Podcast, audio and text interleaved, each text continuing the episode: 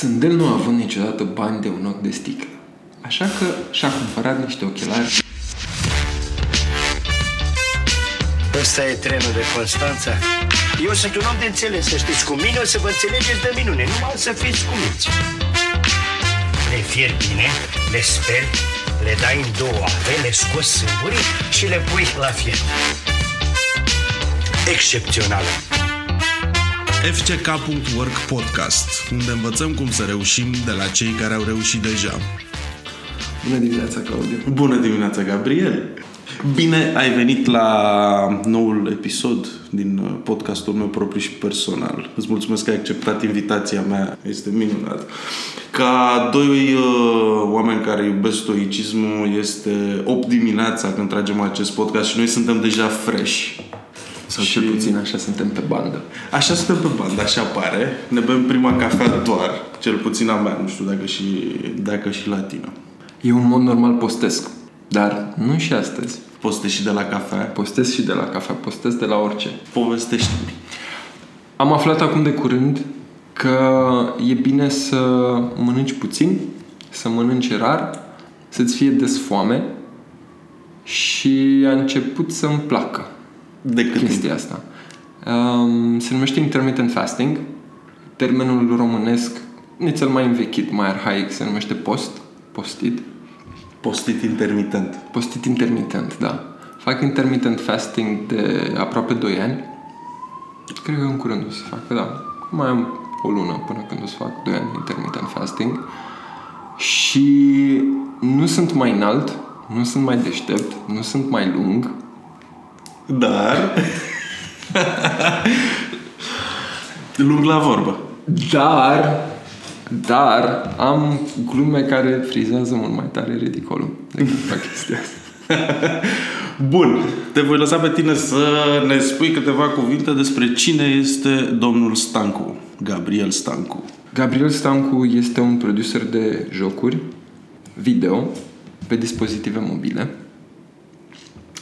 Uh, Actualmente se ocupă cu direcție creativă și foarte curând veți auzi despre el că a făcut cel mai de succes joc al anului. Și cine este Gabriel Stancu, omul, dincolo de profesionistul? Uh, Gabriel Stancul omul este din multe puncte de vedere Gabriel Stancu și profesionistul uh, pentru că mi se pare că e foarte greu să tragi o linie și să zici aici mă termin eu ca om al muncii și aici încep eu ca om al oamenilor. De asemenea, oamenii muncii sunt oameni, profesioniștii sunt oameni Uh, și cred că e important să, să vorbim despre chestia asta. Mie, cel puțin, de-a lungul timpului mi-a fost foarte, foarte greu să trag o linie între uh, viața profesională și viața personală. Și asta și pentru că am noroc să lucrez în game development. Uh, mi se pare că um, e o industrie în care foarte puțini oameni intră știind la ce să se aștepte și și mai puțin oameni pleacă, pentru că în general nu știu la ce se aștepte, dar când descoperă industria, se bucură și rămân acolo și, și cresc odată cu ea. Pentru că este o industrie care încă crește, e o industrie care încă își- își găsește calea. Și este foarte ușor și foarte plăcut să, să te pierzi în industria asta. Um, să te pierzi la modul bun. Okay. Este foarte ușor să descoperi oameni mișto, este plin de oameni mișto industria de game development.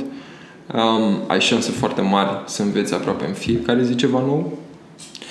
Um, cred că ai șanse foarte mari să te dezvolți tu spiritual foarte mișto în industria asta, pentru că ai de-a face cu designer, ai de-a face cu artiști, ai nevoie- ai de-a face cu programatori, ai de-a face cu... Cred că este din multe puncte de vedere uh, una dintre industriile cu cele mai multe discipline. Cred că doar poate medicina are mai multe discipline decât are game development. Cred că nu e oricum foarte diferită, cel puțin la nivel de paletă de oameni cu care poți să interacționezi cu publicitatea. Că și în publicitate ai și de- dezvoltatori, ai și designeri, ai și artiști, ai și strategi, ai și oameni de vânzări, oameni de client service. Cred că e foarte semănătoare din, uh, din punctul ăsta de vedere și cred că și din punctul de vedere al uh, cât de fan poate să fie. Sau cât de fan este, mă rog, uneori, cel, Și cel din, punct de puțin. vedere, și din punct de vedere al mediului. Sunt multe, multe asemănări între, între publicitate și game development. Poate cea mai mare diferență este că în game development deadline-urile sunt nițel mai Mai lungi. puțin nebune. Sunt, sunt un pic mai legere. Ca Sunt să un pic, un pic, muzică un legeră. pic mai legere, da. Nu mai, știu, nu mai știu cu cine, cu cine vorbeam. Cineva care a fost foarte multă vreme în publicitate și vorbeam despre cât de... Da, vorbeam cu băieții de la Meta Game Studios despre uh, cât de repede se mișcă industria de game development și despre cât de repede se mișcă, în special industria de game development pe mobile, unde lucrurile se schimbă cel puțin o dată pe an. Și Radu Pop, pe care probabil că mulți dintre ascultători îl cunosc ca Nopper, un tip foarte mișto, a zis Păi, eu cred că nu știți despre ce vorbiți. Uh, pentru că el a stat foarte mult. Cred că 12 ani a stat în publicitate și a lucrat cu deadline-urile astea nebune. Și în momentul în care a intrat în game development a zis What? da, tu gândește-te că pe de altă parte și mizele sunt ușor diferite. Adică în publicitate vine campania, o execuți, o lansezi, uh, ai bifat-o, uh-huh. ți-ai, ți-ai scos uh, rezultatele, faci tot ce poți să iasă cât mai bine, ai trecut la următoarea. Uh-huh. La voi investiția e foarte mare și uh-huh. timpul de dezvoltare e foarte mare și normal că ai nevoie de mult mai multă planificare și ai nevoie de mult mai mult timp să te asiguri că, că iese, băi, perfect sau cât se poate de aproape de, de perfect. Uh-huh. Că una e să lansezi eu zic, un joc după un an, un an jumate, doi ani de, de muncă și ok, now what? Da, cred că este un aspect, cred că este un aspect important. Um, in- investițiile sunt mai mari, bugetele sunt mai mari și Și riscurile sunt mai mari. riscurile sunt mai mari și cu toate că mediul în care, în care ne exprimăm noi din aceste două industrii, pentru că tu ești un om de publicitate, eu sunt un om de game development, hashtag agency life, um, cu toate că mediul, mediul digital este același, formula după care se creează produse este nițel diferit și produsele care ies din echipe ies în nițel diferite. Deja de câțiva ani jocurile s-au transformat din uh, ship and pray l-ai scos pe piață și sper să se descurce și să facă bine în uh, servicii. Se da. transformă în produse care au viața lor, care au capriciile lor, care au nevoile lor și pe care trebuie să le întreții. Și asta a schimbat foarte, foarte, foarte mult și felul în care percepem noi industria și felul în care se dezvoltă industria la rândul ei și așa mai departe. Băi, dacă ar fi, că tot ai deschis subiectul ăsta, dacă ar fi să faci o, nu știu, o comparație cu industria de game development de acum uh-huh. 5-7 ani și cea de, de astăzi, cum, cum crezi că a evoluat sau cum o simți că a evoluat? Că tu ai o experiență în spate de, de game development și ai prins mai multe etape. Game developmentul s-a schimbat radical și gaming-ul, dar în special game developmentul s-a, s-a schimbat radical în momentul în care a apărut iPhone. A fost poate una dintre cele mai mari, a fost cu siguranță unul dintre cele mai mari cutremure care a lovit piața de, de game development. Și au mai fost altele. Um, a fost Nintendo cu diferitele lui console, a fost, a, a fost apariția consolelor și așa mai departe, dar în istoria recentă a game developmentului, mobilele sunt cel mai mare cutremur prin care a trecut. Și nu o spun cu conotații negative, Doamne ferește. Nu, e o realitate. Da, mi-mi plac foarte mult, mi-mi place foarte mult game development pe mobile. De fapt, asta fac de 13 ani. Dar în momentul în care Apple a scos iPhone-ul, lucrurile au început să se schimbe. De ce? Pentru că s-a schimbat și din nou, pentru că vorbeam de mediu mai devreme, s-a schimbat foarte mult mediul în care jocurile alea apăreau, s-a schimbat felul în care jocurile erau controlate. După care au venit niște schimbări mai rapide și mai incrementale. Și foarte mult cred că au apărut niște, sau așa o simt eu și așa o văd eu, uh, cred că s-a schimbat foarte mult și la nivel de comportament al userului mm-hmm. prin prisma faptului că, băi, înainte îmi aduc aminte, cu 25 de ani când am început să, să mă joc, trebuia să îmi rezerv o perioadă de a mă juca. Mm-hmm. O oră, două, nu aveai ce să faci într-un sfert de oră. Mm-hmm. Pe când acum, de la Unirii până la Victorie sunt trei stații de, de metrou, două minute pe stație, voilà, șapte-opt minute cu cât sunt în stații.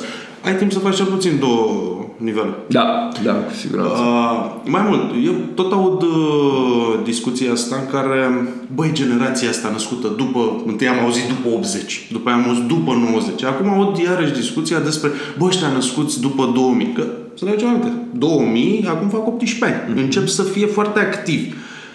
Băi, nu mai sunt atenți. Nu mai fac, uh, nu poți să ai încredere în ei. Tot timpul trebuie să stai, să loguri. Și e normal. Adică gândește-te că ei au crescut cu gaming-ul, au crescut uh-huh. cu calculatoarele, au crescut cu internetul, au crescut cu toate astea, știi? Uh-huh. Adică ei sunt obișnuiți cu instant gratification. Uh-huh. Ei au făcut ceva, trebuie să primească atunci, rapid, un răspuns, o bulinuță, o, un badge, un ribbon, un punctuleț, un ceva. Niște dopamină. Niște dopamină. Da. Povestește foarte, foarte mult din schimbarea asta și mă bucur că ai, că ai adus vorba de, de cum se schimbă comportamentul utilizatorilor. Foarte mult din schimbarea asta are de-a face cu felul în care iPhone-ul a schimbat mediul în care jocurile se dezvoltă. Pentru că iPhone-ul a venit la cât, la, cred că 2 ani după ce a scos primul device, după ce a apărut primul device, a venit cu ceea ce se numea la vremea aia Apple App Store. Da. Și acolo au, acolo jocurile au început să evolueze și dacă inițial jocurile de mobile erau niște miniaturi ale jocurilor de PC sau jocurilor de, jocurilor de consolă. Mai întâi uh, au apărut jocurile 0.99 și asta jocurile cu prețul de 0.99 care au schimbat nițel piața și au schimbat nițel paradigma. Și asta s-a întâmplat pentru că Apple a dat drumul tuturor oamenilor, tuturor dezvoltatorilor pe Apple Store. Deci dintr-o dată nu trebuia să mai treci printr-un publisher, dintr-o dată nu trebuia să mai treci printr-un uh, uh, carrier ca să-ți publici jocul, puteai să-ți dezvolți jocul dacă aveai un Mac și un iPhone și să publici pe App Store și pentru că mediul era atât de pristin, aveai șanse foarte, foarte, foarte mari nu să te îmbogățești, dar să faci să faci bani cât să mai publici un joc și așa mai departe. Sau să-ți dea o bază pentru următorul joc pe care stai să lucrezi mai mult și să-l planifici da. mai mult. Și cred că exemple au fost foarte, foarte multe. Iar asta, știu că e un clișeu, dar cred că e unul din cele mai importante exemple de Flappy Birds. Înainte de Flappy Bird, unul dintre primele jocuri care a arătat că se poate altfel uh, a fost Doodle Jump.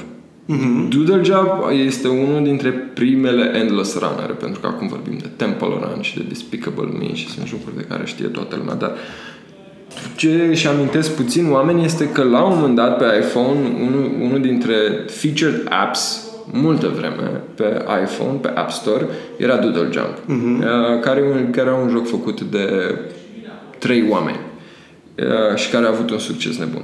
Și Doodle Jump, dacă nu mă înșel, dacă nu mă înșel, a fost unul dintre primele jocuri de 0.99.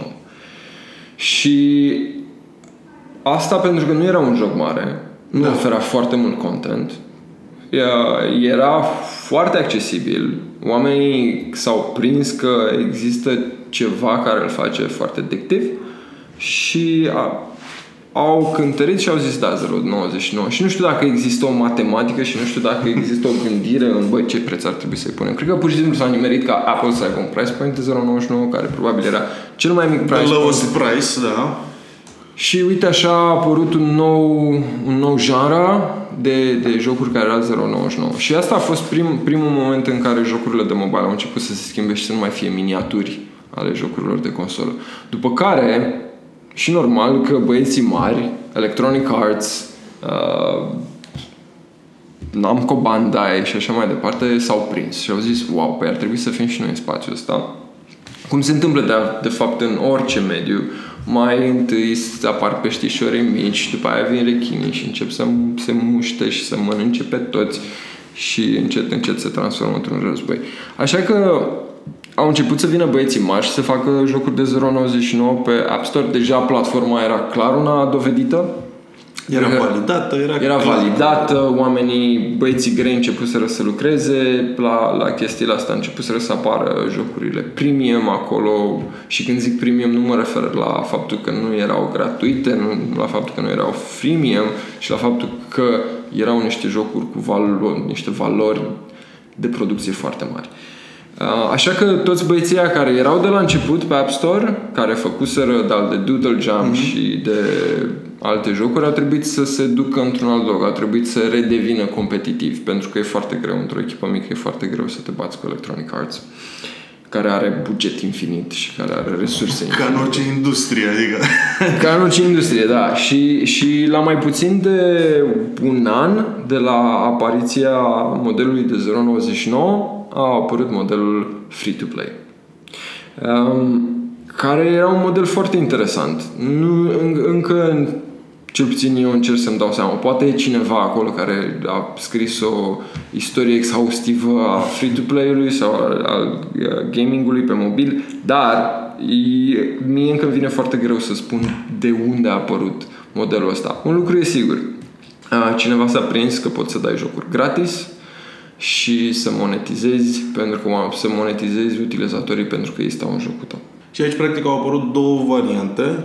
Corectați-mă dacă greșesc și mi-ar plăcea să continuăm un pic cu, cu discuția asta. Cel puțin cele două variante pe care le știu eu sunt monetizarea userului prin publicitatea pe care o inserezi uh-huh. și a doua publicitate și a doua să cumperi add-on-uri, să cumperi diverse in-game, in-app, uh-huh. să faci in-app purchase și atunci cumva threshold-ul de achiziție a devenit și mai mic și mai jos. Pentru că odată înțelegi că, băi, e gratis, jocul e mișto, îmi place, dar trebuie să mă uit la adurile astea, că și de dezvoltatorul ăla trebuie să mănânce în final.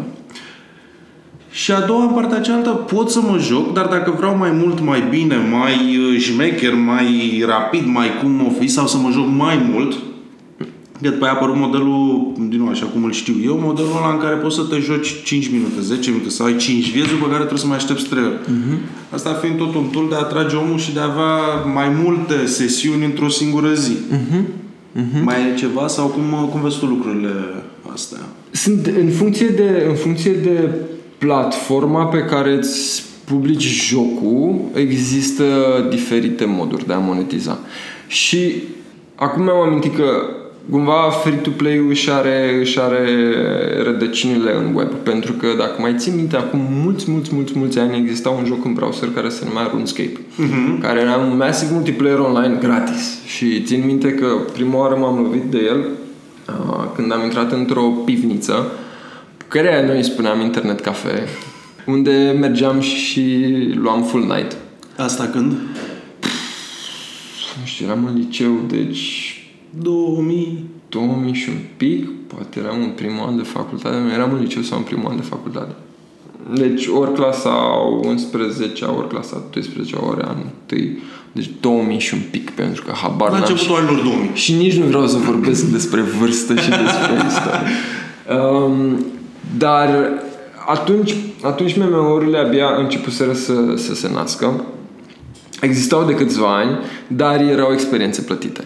Uh-huh. Și în România era foarte greu să ai parte de un MMO pentru că chiar dacă îți permiteai să plătești pentru un MMO și nu, nu, nu, nu cred că costa foarte mult, era câteva zeci de dolari pe lună, aveai nevoie de card ca să plătești. Da. Și foarte puțini oameni în România aveau card la Și, vremea aia. și mai puțin plăteau cu el online la vremea aia.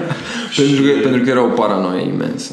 Parțial îndreptățită. Da, da, da. Și acum există o reticență foarte mare la, la plata cu cardul, Mhm. deși acum e virtually 100% secure. Like 99.9999. Atunci nu era. Atunci, Atunci era nu și era. mai nasoală. Țin minte că, țin minte că primul, primul uh, MMO pe care am vrut să-l încerc se, se numea Dark Age of Camelot și tot, tot în Bonedec l-am descoperit. Deci, na, deci hai să ne întoarcem cu, cu, cu două luni înainte de RuneScape și să vorbim de, de Dark Age of Camelot. Ok. Tot în Bonedec. Deci tot în... Um, vineri sau sâmbătă seara Ok. în pivniță cu o sticlă de cola și cu un pachet de țigări um, și cu prietenii.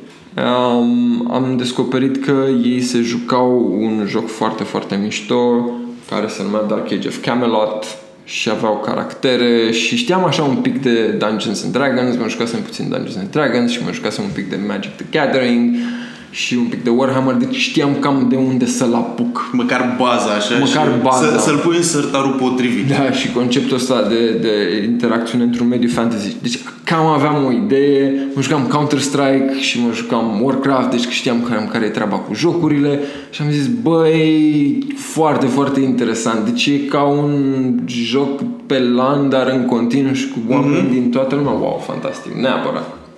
Mai avesem de ultima, înainte de asta, mai avesem o experiență cu ultima, dar foarte, foarte puțin. Dar trecând peste poveste, că ia să ne întoarcem la partea cu cardurile, am zis, băi, vreau neapărat să, să joc și eu asta. Uh, și prietenul meu mi-a zis atunci, băi, ai nevoie de carte. Și am zis, fuck. Și el a zis, nu, nu, nu, nu, stai puțin.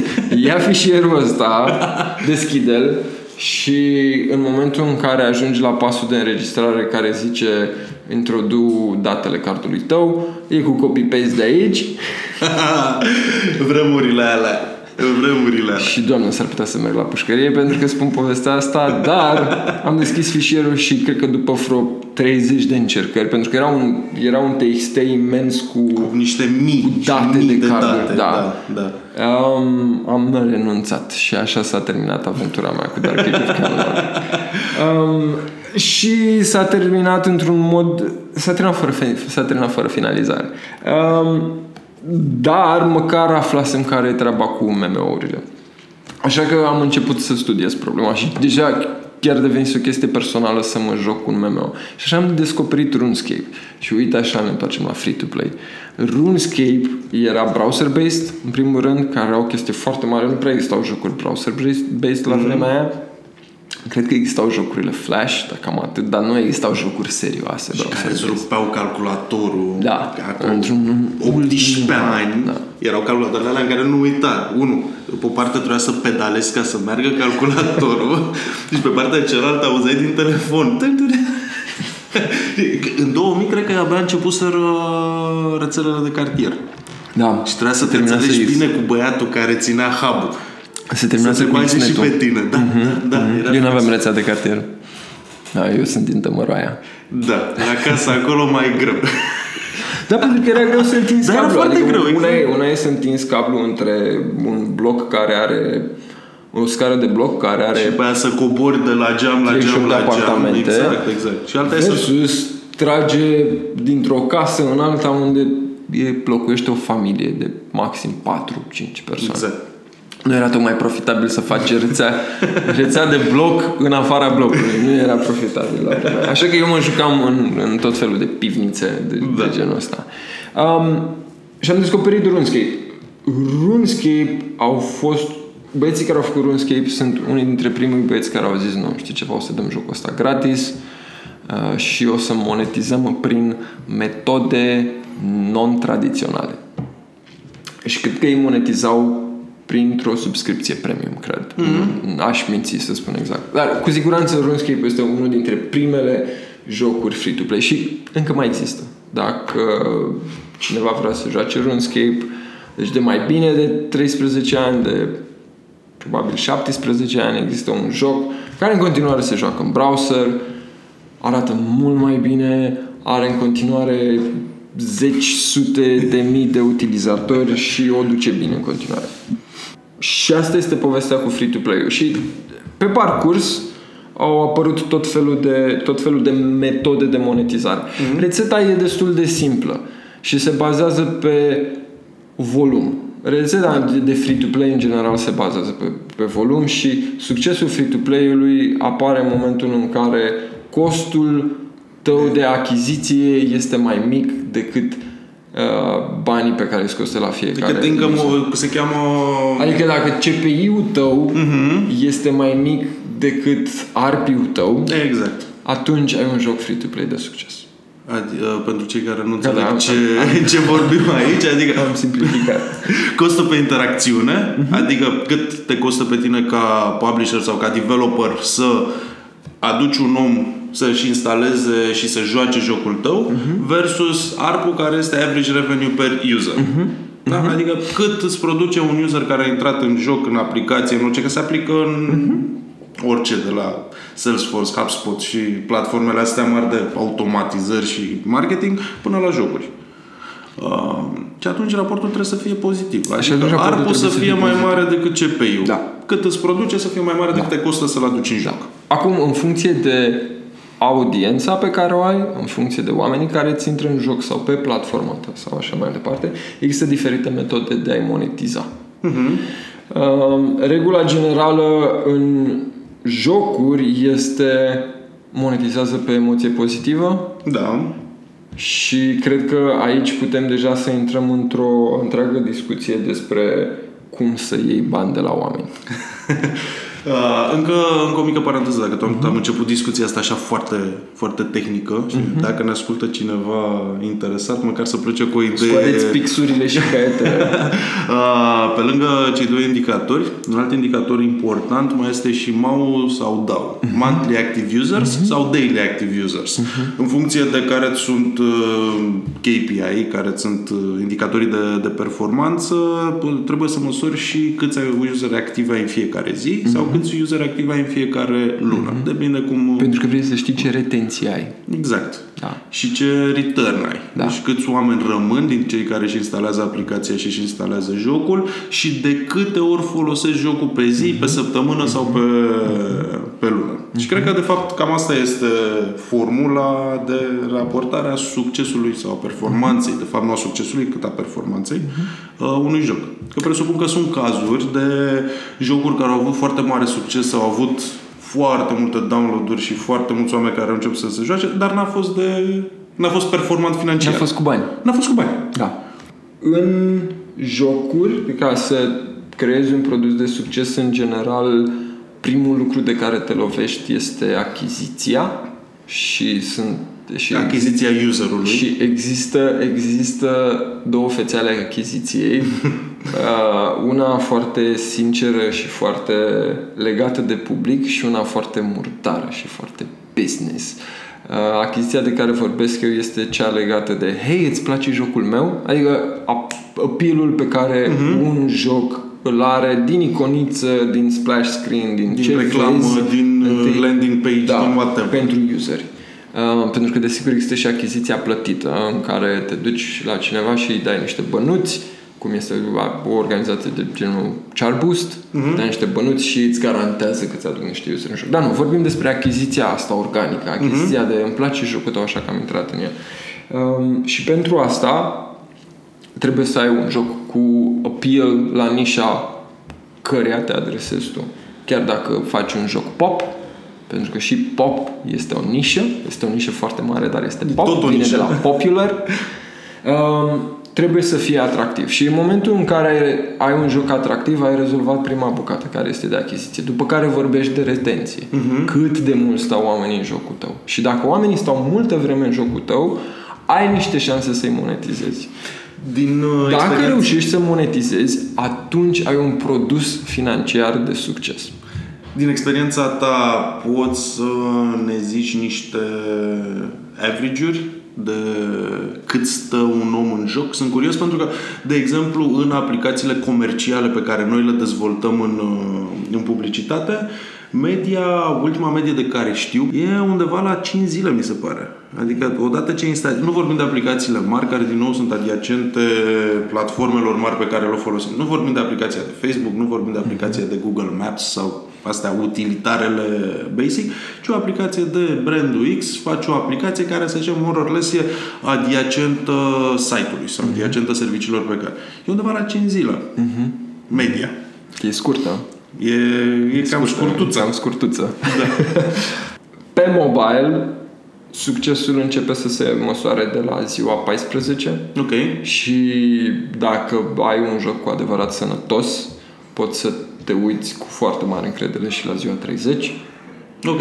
Deci, durata de viață a produsului este foarte, foarte lungă, în general, pentru user. De asemenea, un lucru pe care l-am învățat uh, pe care le învățăm noi în industria asta despre comportamentul userilor și despre comportamentul gamerilor, mai exact, este că attention span și dragostea pe care o poartă ei pentru produsul tău se întinde în general pe o lună, dar începe să dispară după 2-3 săptămâni. Deci după Ok. 2-3 săptămâni trebuie să vii cu content nou și trebuie să-i aduci lucruri, să le readuci cumva în Ok. joc și să-i stârnești din nou interesul.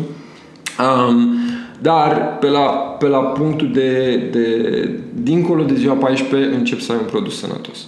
Și în funcție de fel, tipul jocului pe care îl dezvolți, poți să te gândești pe undeva pe acolo și dacă îl monetizezi sau nu. Deci, pentru că vorbeam, pentru că vorbeam mai devreme de, de investiții, uh, da, trebuie să faci niște investiții destul de mari și să te gândești pe termen destul de lung. Deja să te gândești la ce se întâmplă cu omul în ziua 14 e o diferență destul de mare față de cum se gândesc alte industrii de ce se întâmplă cu omul în ziua 5 pentru că dacă nu se mai dacă nu l-a monetizat până în ziua 5 a plecat. Pa.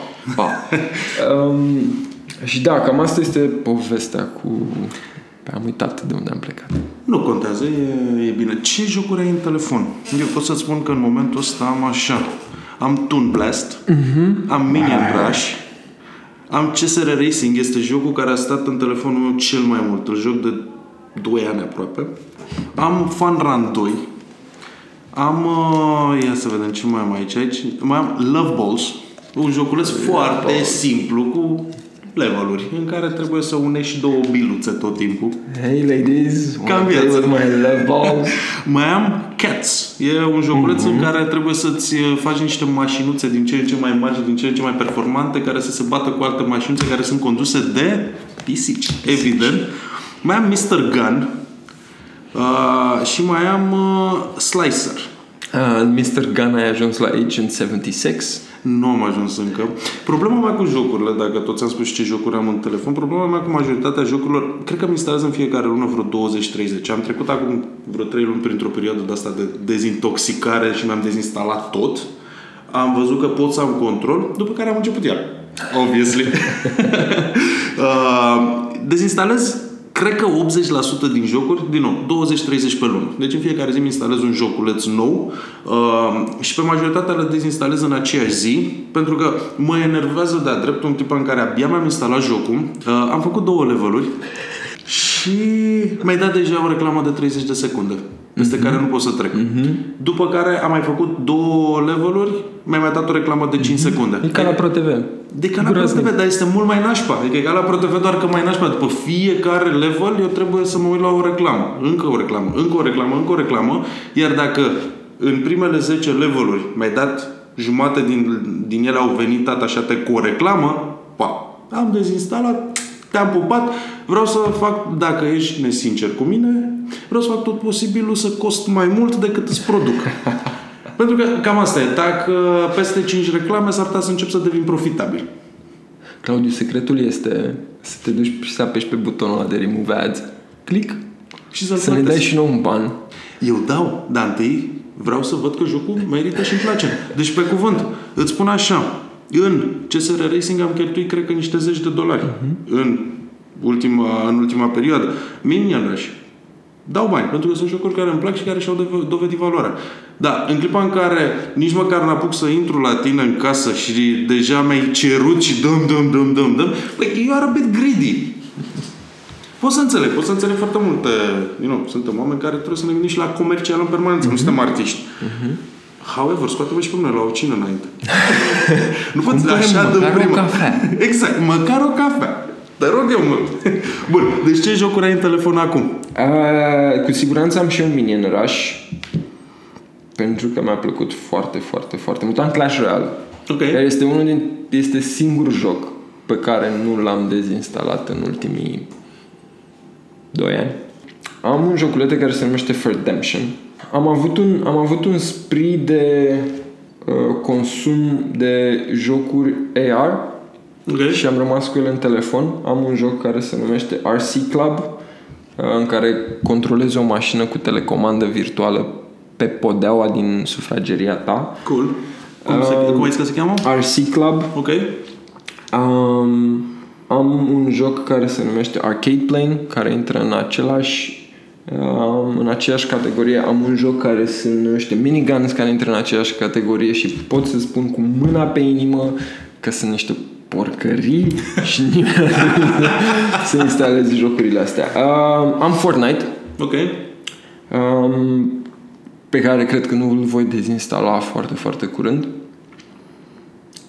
Am uh, Altus Adventure, care este alt joc care nu, și- care nu a părăsit telefonul meu de ceva vreme. Am, am Marvel Strike Force, pe care ți le recomand Ok. pentru că este un joc de băieți și este cu supereroi și l are pe Deadpool. Tot ce ar trebui să știi. E bun. Uh, am South Park uh, Phone Destroyer. Ok. Foarte mult mi-a plăcut jocul ăsta. Foarte, foarte, foarte Am mult. avut, cred că, o săptămână în care am tras pe el de... Trebuia să-mi încarc telefonul de două, trei ori pe zi. Deci o săptămână trebuia să stau cu telefonul băgat în priză. Am De asta Disney... după ce l-am, după ce l-am descoperit pe PlayStation, Mhm. am zis că trebuie să mă duc... Nu e același lucru, obviously, doar că m-am îndrăgostit atât de tare de jocul de pe PlayStation încât a fost, băi, trebuie să... Um, și după aia am jocurile pe care le joc eu academic, pentru că sunt o grămadă de jocuri pe care le joc și pentru jocurile pe care le fac eu. Și acum jocurile pe care le joc cel mai mult sunt Disney Tsum Tsum, uh, Ok. Nu-l știu pe ăsta, dar sounds fun. și Disney Emoji Blitz și sunt niște jocuri pe care eu le admir foarte tare pentru că au intrat în spațiu casual și o să vă... și foarte mulți oameni zic ce e casual? Stați că vă povestim ce înseamnă casual. Um, și au zguduit nițel spațiul ăsta pentru că au avut curaj să facă o chestie pe care m, puțini oameni au avut curaj să facă și au strâns totul, toate sesiunea de joc au strâns-o într-un minut. Intri, te joci un minut, te distrezi și după aia poți să-l închizi sau poți să te joci mai departe. Dar te joci match 3 sau o formă de match 3 pentru un minut îți iei dopamina și pleci te simți deștept și pleci Cool. Um, și au avut curaj să facă chestia asta pe un gen de joc care în mod tradițional are oameni care se gândesc foarte mult, Mhm. care petrec foarte mult timp în joc, uh, cu siguranță întotdeauna mai mult de un minut. Mhm. Au avut și au avut curaj să pună peste, pentru că jocurile casual și match 3 sunt în general chestii care sunt bazate pe mișcări și poți să stai și 10 minute la un nivel Fetelor știu că sunteți mulți de acolo care v-ați petrec, v-ați pierdut nopți întregi cu, cu un anumit nivel din Candy Crush. E, băieții ăștia au avut curaj să zică nu. O să-l facem pe timp și dacă nu te-ai prins destul de repede, sorry. Mai încerci o dată? Ok. Um, și asta, asta e ceva cu coaie. Pentru, pentru genul ăsta de joc, asta este ceva cu coaie. Și de asta îi admiră foarte mult. Și au schimbat nițel lucrurile. Ah, da, și cu asta am povestit puțin el și despre următorul joc ah, la care lucrăm noi. Astea sunt jocurile pe care le am eu în telefon și cred că am vorbit despre, cred că v-am povestit despre jocuri casual și v-am povestit și despre jocuri midcore și cred că v-am povestit și am cel puțin un joc hardcore în telefon care este Fortnite-ul și mă aștept să apară și mai multe. Și asta e mișto la industria de mobile și asta e mișto la mediul ăsta pentru că acum 5-6 ani toată lumea a zis băi gata, stai puțin că ne-am prins care-i treaba. Um, există Candy Crush și asta este rețeta și oamenii și consumatorii de mobile vor jocuri casual și știm ce avem de făcut mai departe. Și dintr-o dată, acum 2 ani, a, au început să apară jocurile midcore și după câteva luni a apărut Clash Royale și toată lumea a zis Dumnezeule, gata, nu, ăsta este the next big thing.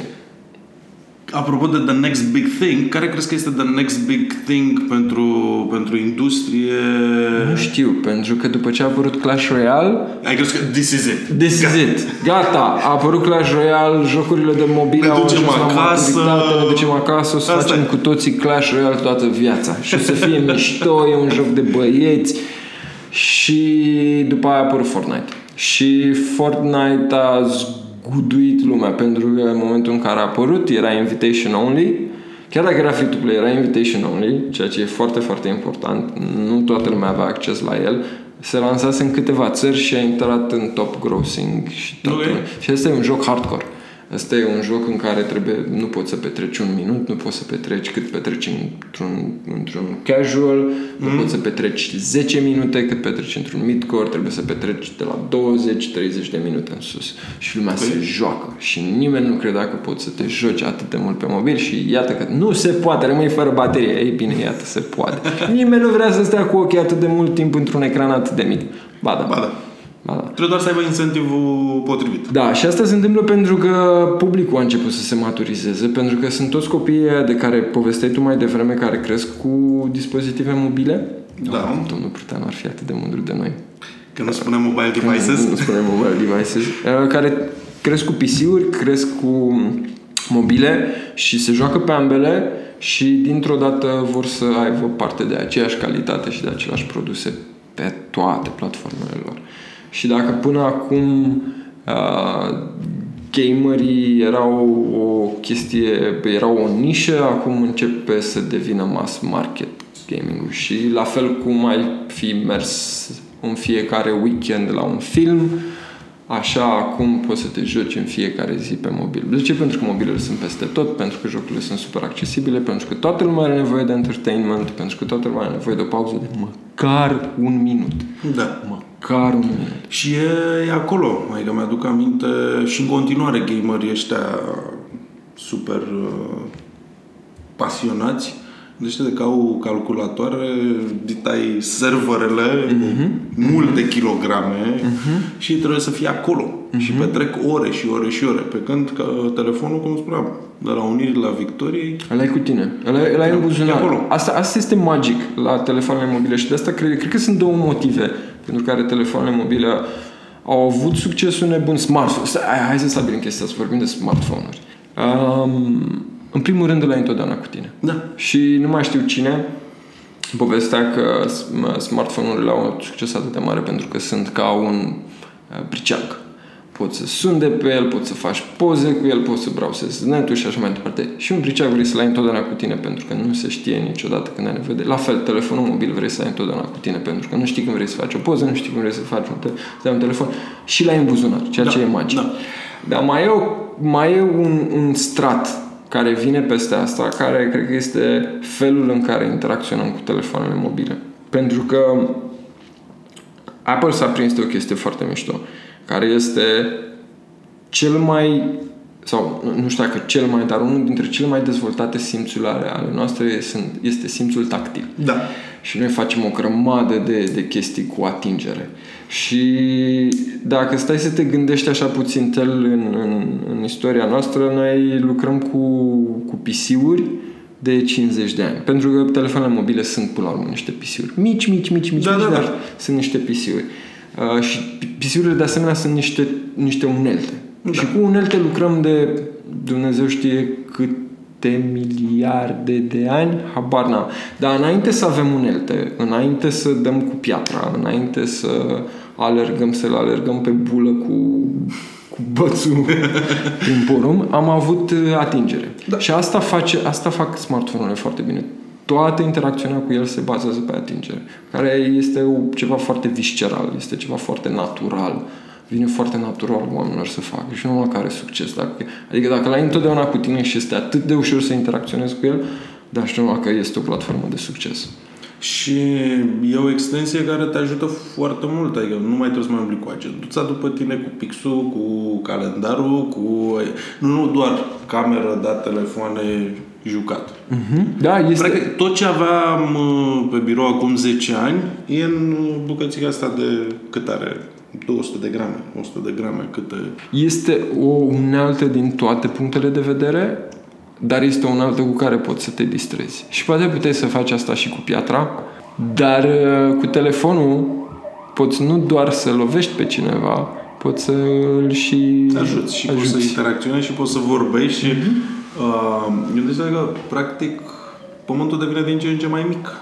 Că acum poți să vorbești real time, video, voce sau typing scris pe partea cealaltă a globului Ah, da, instant. Și se, și se cablează și la net, ceea ce Da. este fantastic. Poți să te cablezi la mm, vocea lumii în mai puțin de 5 secunde la, la toate cunoștințele lumii, poți să intri pe Wikipedia Și cu toate astea ne uităm la poze cu pisici. tot.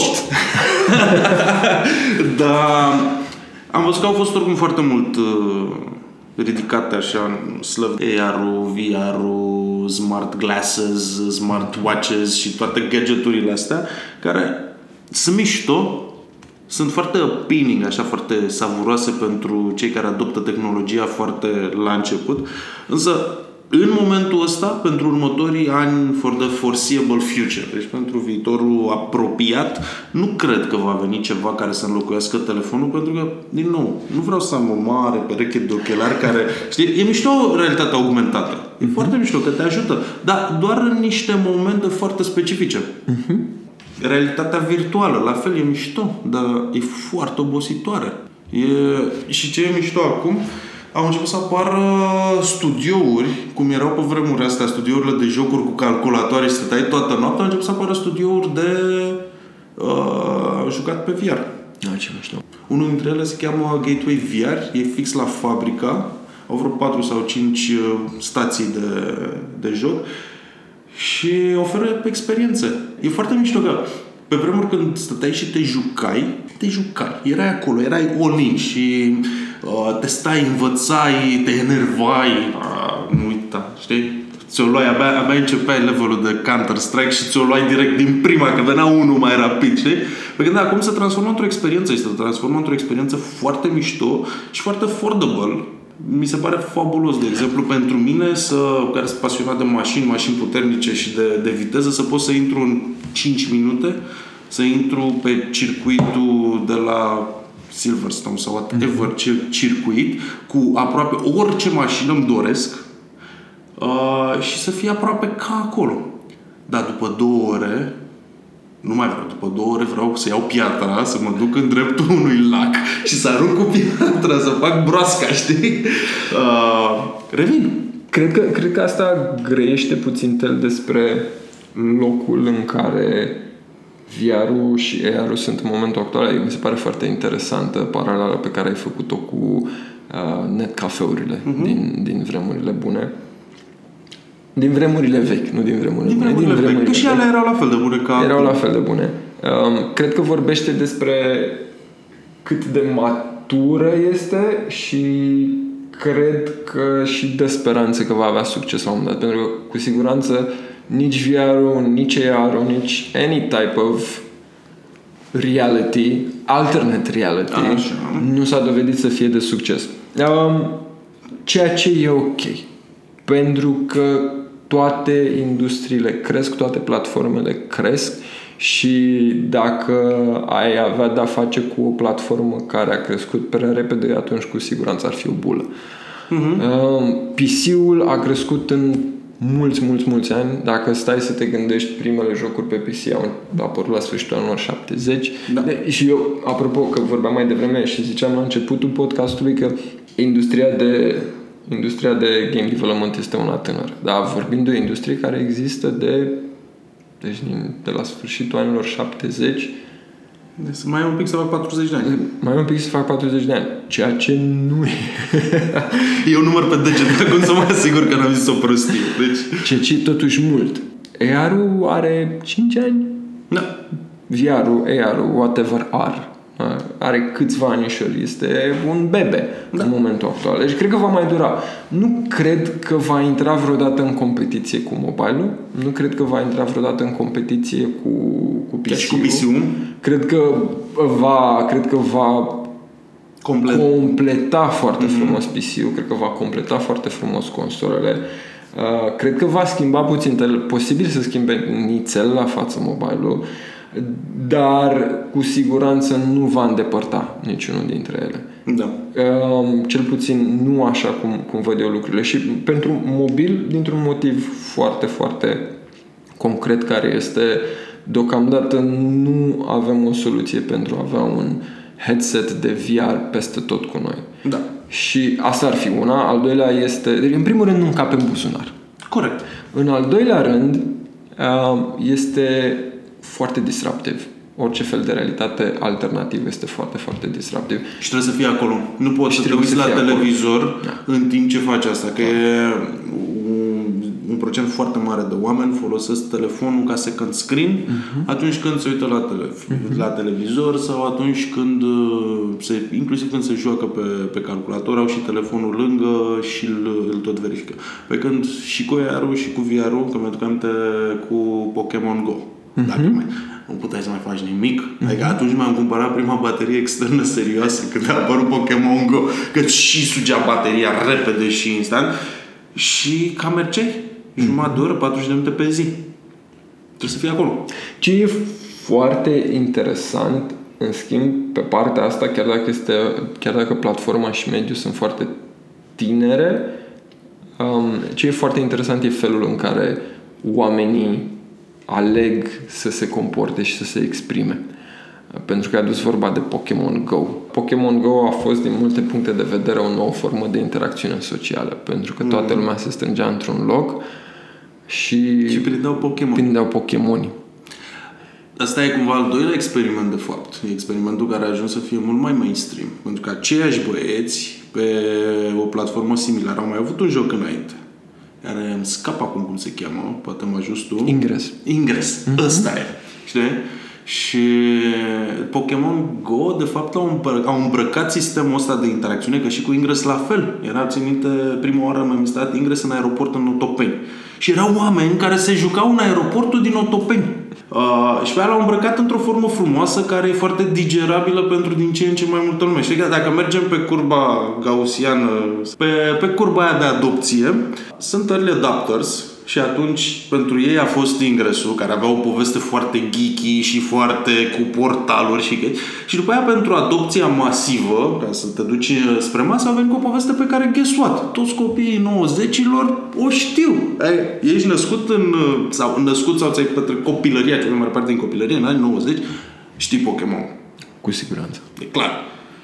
Și mi se pare foarte mișto ca studiu de caz cum a făcut boom ăsta și bula care s-a spart la fel de repede. Evident că acum jocul există, evident că cei care au, fost, au rămas sunt aia fideli, sunt aia care de fapt sunt performanți și, din, uh, și recurenți și chiar engageuiesc cu jocul.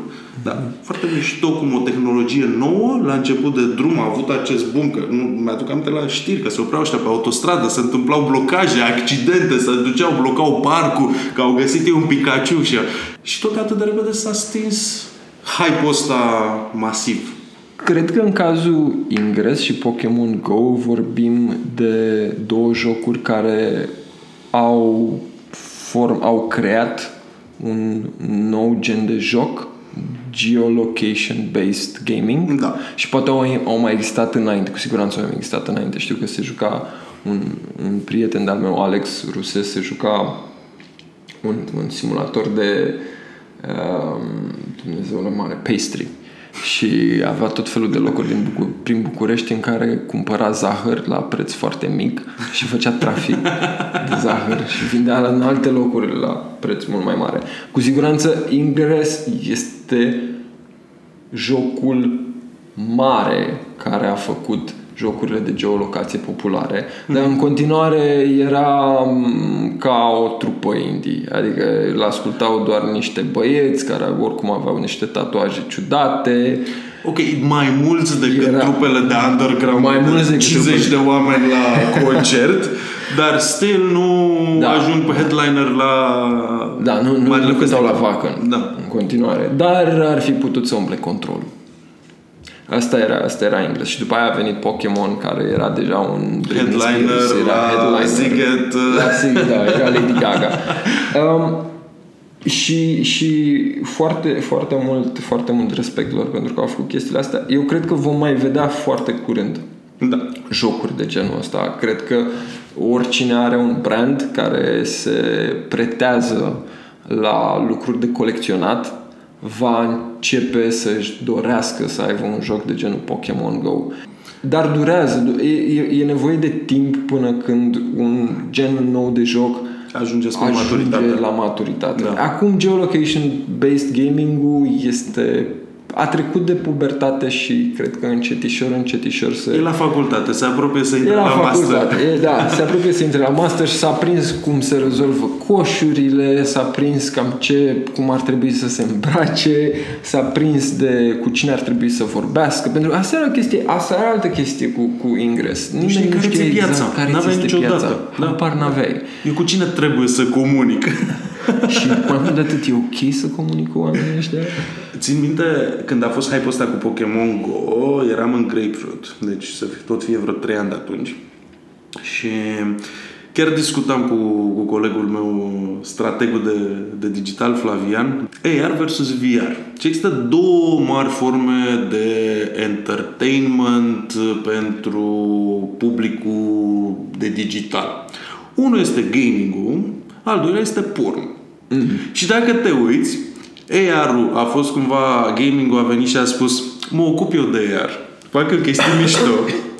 Iar pornul a venit și a spus păi iau eu VR-ul atunci. Deci era fix perioada în care a apărut, a apărut Pokémon Go și era, mamă cât de mișto sunt jocurile în AR.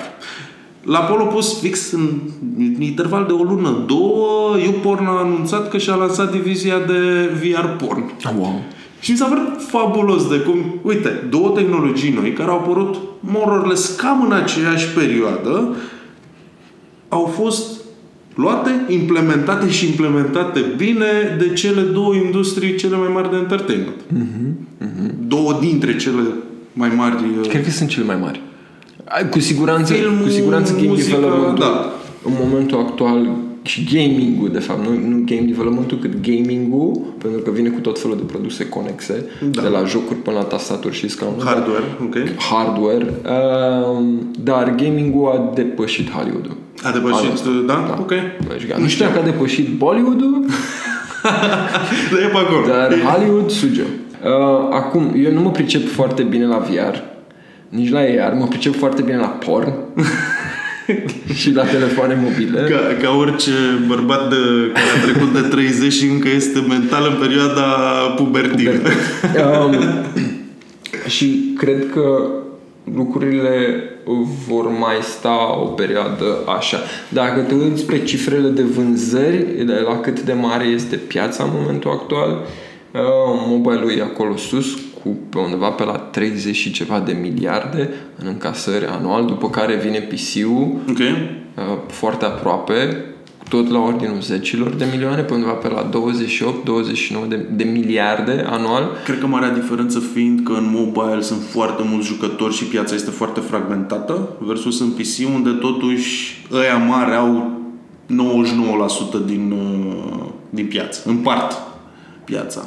Sau E, greșit. e, e, e discutabil. Nu aș ști să spun pentru că nu am date în momentul actual ca să vorbesc despre asta, pot să speculez, putem să facem niște, niște educated guesses. Dar la ce vreau să ajung este că, pentru că vorbeam de VR și de AR mai devreme, și astea în general sunt considerate niște console sau niște chestii care se cablează la console. Uh-huh. Piața de console e foarte mică în continuare. În materie de încasări pe undeva pe la 4-5 miliarde anual. Deci vorbim de 10 de miliarde versus câteva miliarde. Ok. Uh, și aici vorbim de toate consolele. VR-ul și AR-ul sunt o chestie și mai mică de asta. Sunt o, Sunt o felie nișă a nișei. mult mai mică. Da, Da. da, sunt o nișă a nișei. De asta cred că în momentul actual nimeni nu se uită cu adevărat la, la tehnologiile astea două ca ceva extrem de uh, profitabil și care să manifeste mm-hmm. foarte mult interes. Pentru că, până la urmă, cam așa funcționează lucrurile. Uh, apare, apare un mediu nou, se maturizează, în momentul în care se maturizează, uh, încep să intre publisherii mari. Dar, deocamdată, foarte puțini publisheri mari, foarte puține branduri mari sunt în AR, sunt în VR, sunt foarte mulți pe mobile, sunt foarte mulți pe PC, o bună parte sunt și pe console, aproape niciunul Nu e în, uh, în, nici, VR. în, nici în VR și nici în AR. Poate în AR, prin intermediul mobile, pentru că vorbeam mai devreme de Pokémon Go și cum cred eu că vor exista din ce în ce mai multe location-based gaming titluri de location-based gaming, poate acolo se va schimba ceva. Poate acolo să începem destul de curând, cred eu foarte, foarte curând să vedem, să vedem jucători mari. Um, Există, spre exemplu, în Canada, pentru că tot vorbeam de jucători mari, În Canada este în soft launch un Jurassic Park Pokémon Go, care este bestial.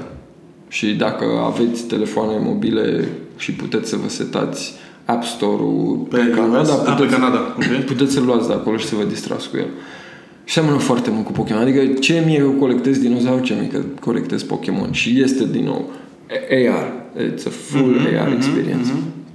Dar în continuare um, este incipientă. AR-ul se maturizează prin game development și prin mobile. Cu VR-ul habar n-am ce se întâmplă. E și foarte la început tehnologia, adică uh, device-urile în sine, hardware-ul Mhm. este foarte scump, este foarte greoi, adică Mhm. s-au încercat în prima fază cardboard-urile, dar nu poți să faci mai nimic, poți să te uiți doar la niște filmulețe, care oricum ocupă un spațiu enorm. Mhm. Uh, După aia au venit cu ghirurile, Mhm. cu astea special făcute de branduri pentru telefoanele lor, care au început să aibă și un pic de interacțiune. Dar dacă vrei Mhm. un headset serios, ăla trebuie să legi la un calculator foarte performant, care mai are și mațul ăla mare de cabluri în spate, unde dacă nu ești atent și nu rămâi în cercul ăla al tău, în zona aia safe, mai distrugi și calculatorul și e niște mii de euro. Adică, Niște mii de euro. Serios? Câți dintre bărbați ar da atâtea mii de euro doar să se uite la porn în virtual reality? Doar dacă ești pasionat momentan. Hai să mai dăm câțiva ani, cred. Sau Cred, poate cred, nu. că mai sunt, cred că mai sunt niște locuri în care, în care tehnologiile astea ar putea să aibă succes, dar mă bucur că ai adus vorba de cele trei tipuri, pentru că sunt trei mari tipologii de alternate realities în momentul actual. Există modelul Cardboard, Google Cardboard, um, care era efectiv îți iei un origami, pentru că era, era o cutie care se împăturea ca un origami, care se transforma într-un headset pe care îl țineai cu o mână, îți băgai telefonul mobil acolo și aveai parte de o experiență VR foarte, foarte incipientă. Și asta era experiența aproape gratis, de 5 dolari Da. pe care puteai să o ai cu telefonul mobil. După care sunt, uh, sunt efectiv hardware, există efectiv hardware mobil de VR și de AR și aici intră Samsung Gear, Google Daydream, care la fel sunt produse care se bazează pe capacitatea de procesare a telefonului mobil. Din nou, e un telefon mobil, îl bagi în device-ul ăsta și te, bu- și te bucuri de experiență. Doar că totală. acolo îl conectezi Doar și că acolo mai îl ai conectezi. uh, diverse controlere pe care Da. le poți folosi. Da, și ai parte și de căști. În anumite cazuri, Google Daydream vine cu un device uh, de controlat mișcare pe care îl folosești cu mâna. Uh, și asta este a doua nișă. Și asta este uh, on-the-go VR. După care vine experiența premium, unde vorbim de băieți mari, de genul uh, HTC-ul, HTC Vive, and the Oculus-ul. likes, Oculus, care a fost cumpărat de Facebook. Microsoft tocmai a anunțat o întreagă linie de VR și AR devices pe care le fac în, în colaborare cu, A, cu Asus, cu Acer și așa mai departe. Um, și astea sunt chestiile premium care se cablează la PC, care sunt hardware dedicat pe care ți-l pui pe cap, vine cu căști, vine cu controller, se cablează la PC și se folosește de puterea de procesare a PC-ului tău ca să-ți ofere o experiență AR sau VR. Ce este interesant la toate astea este că niciunul dintre ele, din ce am vorbit până acum, nu este un device singular. Da. Niciunul dintre ele. Da. Toate sunt Au nevoie cumva- de puterea de procesare a unui alt device. da, sunt un apendice. Da. Al- O prelungire. O prelungire. Și până când până când, probabil, cred eu, până când VR nu va fi un device standalone de care să te bucuri, până atunci cred că nu va exista succes pentru ei. Cred că întotdeauna va fi măsurat prin prisma succesului telefonelor mobile, consolelor, PC-ului de care sunt atașate. Care este cel mai mișto joc pe care ai lucrat? Mi-au plăcut toate, foarte, foarte mult. Un joc care mi este mie foarte drag este FIFA Superstars. Uh, un alt joc la care am lucrat, care mi-a fost mie foarte, care mi este foarte, foarte drag, este Cinderella Freefall. Cred că gata, știu să-ți spun, jocul la care mi-a plăcut cel mai mult să lucrez uh, a fost Red Alert Mobile. Uh, pentru că am lucrat cu o echipă bestială, pentru că era un produs foarte mișto, pentru că crescusem cu Red Alert, pentru că a fost unul dintre primele proiecte la care am lucrat ca game producer. Ok. Deci totul era la superlativ acolo. Totul era wow! uh, jocul a fost ok. Uh, și o ultimă întrebare. Ce ai recomanda unui tânăr aspirant care își dorește să intre în gaming? Treci la muncă. Pune mâna pe lopat. Um, care vrea să intre în game development. Spațiul ăsta e foarte mișto în momentul actual și uh, sunt foarte multe moduri în care poți să-ți găsești locul în game development. Poți să faci ceea ce se numesc jocuri de autor în momentul actual. Game development a devenit atât de accesibil uh, prin toate platformele de dezvoltare care au apărut ca Unity, ca Unreal Engine, um, RPG Maker mm-hmm. și așa mai departe. Sunt platforme de dezvoltare care, pe care oricine le poate folosi cu succes cu un efort minim de câteva luni poți să înveți niște programare de bază, poți să înveți niște game design de bază, poți să-ți cumperi niște aseturi grafice mm-hmm. sau cu într-o echipă foarte mică și poți face un joc în momentul actual în câteva luni ca să vezi ce înseamnă game Ok. development și să vezi dacă îți place. De asemenea, în România există, cred că pe undeva pe la 9000 de oameni care fac game development în momentul actual, care sunt împărțiți în diferite companii, studiouri, unele mai Sau mari, altele mai independenți. mici, sau independenți cu care la ușa, la ușa cărora poți bate și vă spune eu îmi caut un job în game development, mă pricep la ABC, ABC, whatever, game da. design, programare, muzică, grafică, whatever și vei găsi un loc pentru că industria crește în continuare uh, și pentru că toate produsele care sunt în general produse de succes sau sau poți să intri într-o comunitate de modding, poți să iei un joc, să începi să modifici, pentru că majoritatea jocurilor vin acum cu un editor, vin Mhm. mm-hmm. cu, tool, cu tool-urile pe care le-au folosit developerii, care sunt Și niște să faci toolchain-uri foarte, foarte sănătoase și să faci Hărți, moduri, hărți, mașini... ceea ce se numește modding. Ok. Modding. Și tot așa poți să afli foarte, foarte ușor dacă industria de game development este pentru tine sau nu. Ce este și mai interesant este că pe oricare dintre nișele astea poți să ai un succes nebun. Adică dacă, vor, dacă e să vorbim despre povești de succes din modding, spre exemplu, Counter-Strike-ul a fost foarte multă vreme un mod de Half-Life 1 și a fost făcut de un singur tip, Gooseman. Mm-hmm. Și Gooseman apoi s-a dus să lucreze la Valve. Uh, și probabil că acum are foarte mulți bani și nu știm, cocaină și așa mai departe. Dar poți să ai succes doar prin modding, poți să ai succes cu un singur joc, poți să ai succes. Jonathan Blow este un exemplu uh, foarte, foarte mișto de om care face jocuri singur și care are un succes nebun. Uh, ultimul lui joc, The Witness, a durat șase ani pentru că este o capodoperă sau cel puțin el și-a dorit să fie o capodoperă, culmea i-a și ieșit. Dar el face jocuri singur și toate jocurile lui respiră personalitatea lui Lui. Jonathan Blow. Exact ca unui scriitor, așa cum e cartea. Respiră Da. totuși personalitatea lui. Și că tot am început de la, de la discuția așa, sub paradigma publicitate și gaming, mi se pare foarte mișto că totuși uh, vorbim de studiouri de user experience, studiouri de publicitate, care au început să-și bage așa un deget sau un picior chiar uh, în partea de gaming. Și mi se pare fabulos ce au reușit să facă cu Monument Valley, care este făcut, nu știu, un an de zile mai târziu și vreo 2 milioane de dolari ziceau ei, e făcut de un studio de user experience și de un studio de digital. Că și de, de altfel Monument Valley respiră toate chestiile astea și Da, este în e sine o al- capodoperă vizuală. E o, cap, e o capodopera a game developmentului. Um, și, și este mai mult decât un joc, este o experiență. Da. Poate asta este cel mai mișto și ăsta e un lucru pe care foarte multe jocuri și îl doresc să devină o experiență, să nu fie doar un joc. Un să, produs. Să nu fie doar un produs, să fie o experiență.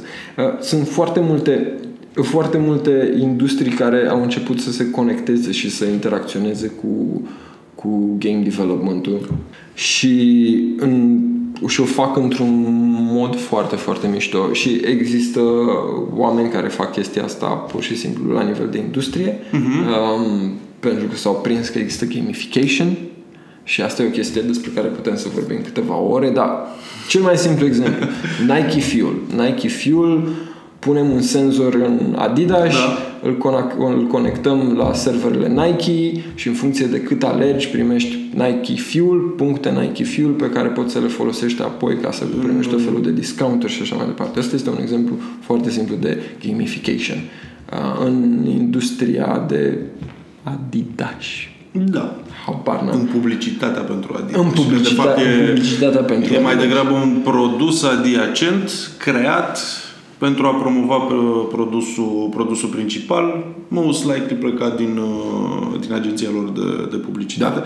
și sunt o grămadă... Nike face foarte bine chestia asta. Mhm. Mai ai Nike Plus, Running Club-ul. Ai o grămadă de chestii de genul ăsta care nu-ți dau neapărat discounturi, dar îți dau tot felul de punctulețe, ribbon-uri, badge-uri, Mhm. vanity, vanity rewards. Uh, ultima întrebare.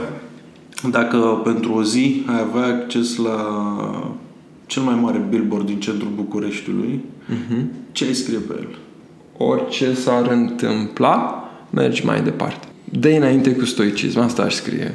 dă înainte cu tupeu și cu stoicism și Nu, cu dă, dă înainte cu disciplină. stoicism, dă înainte cu disciplină, mergi înainte, fii rezilient, fii stoic, o să fie din ce în ce în ce mai mișto. Asta aș scrie. Mersi frumos! Buia! Yeah.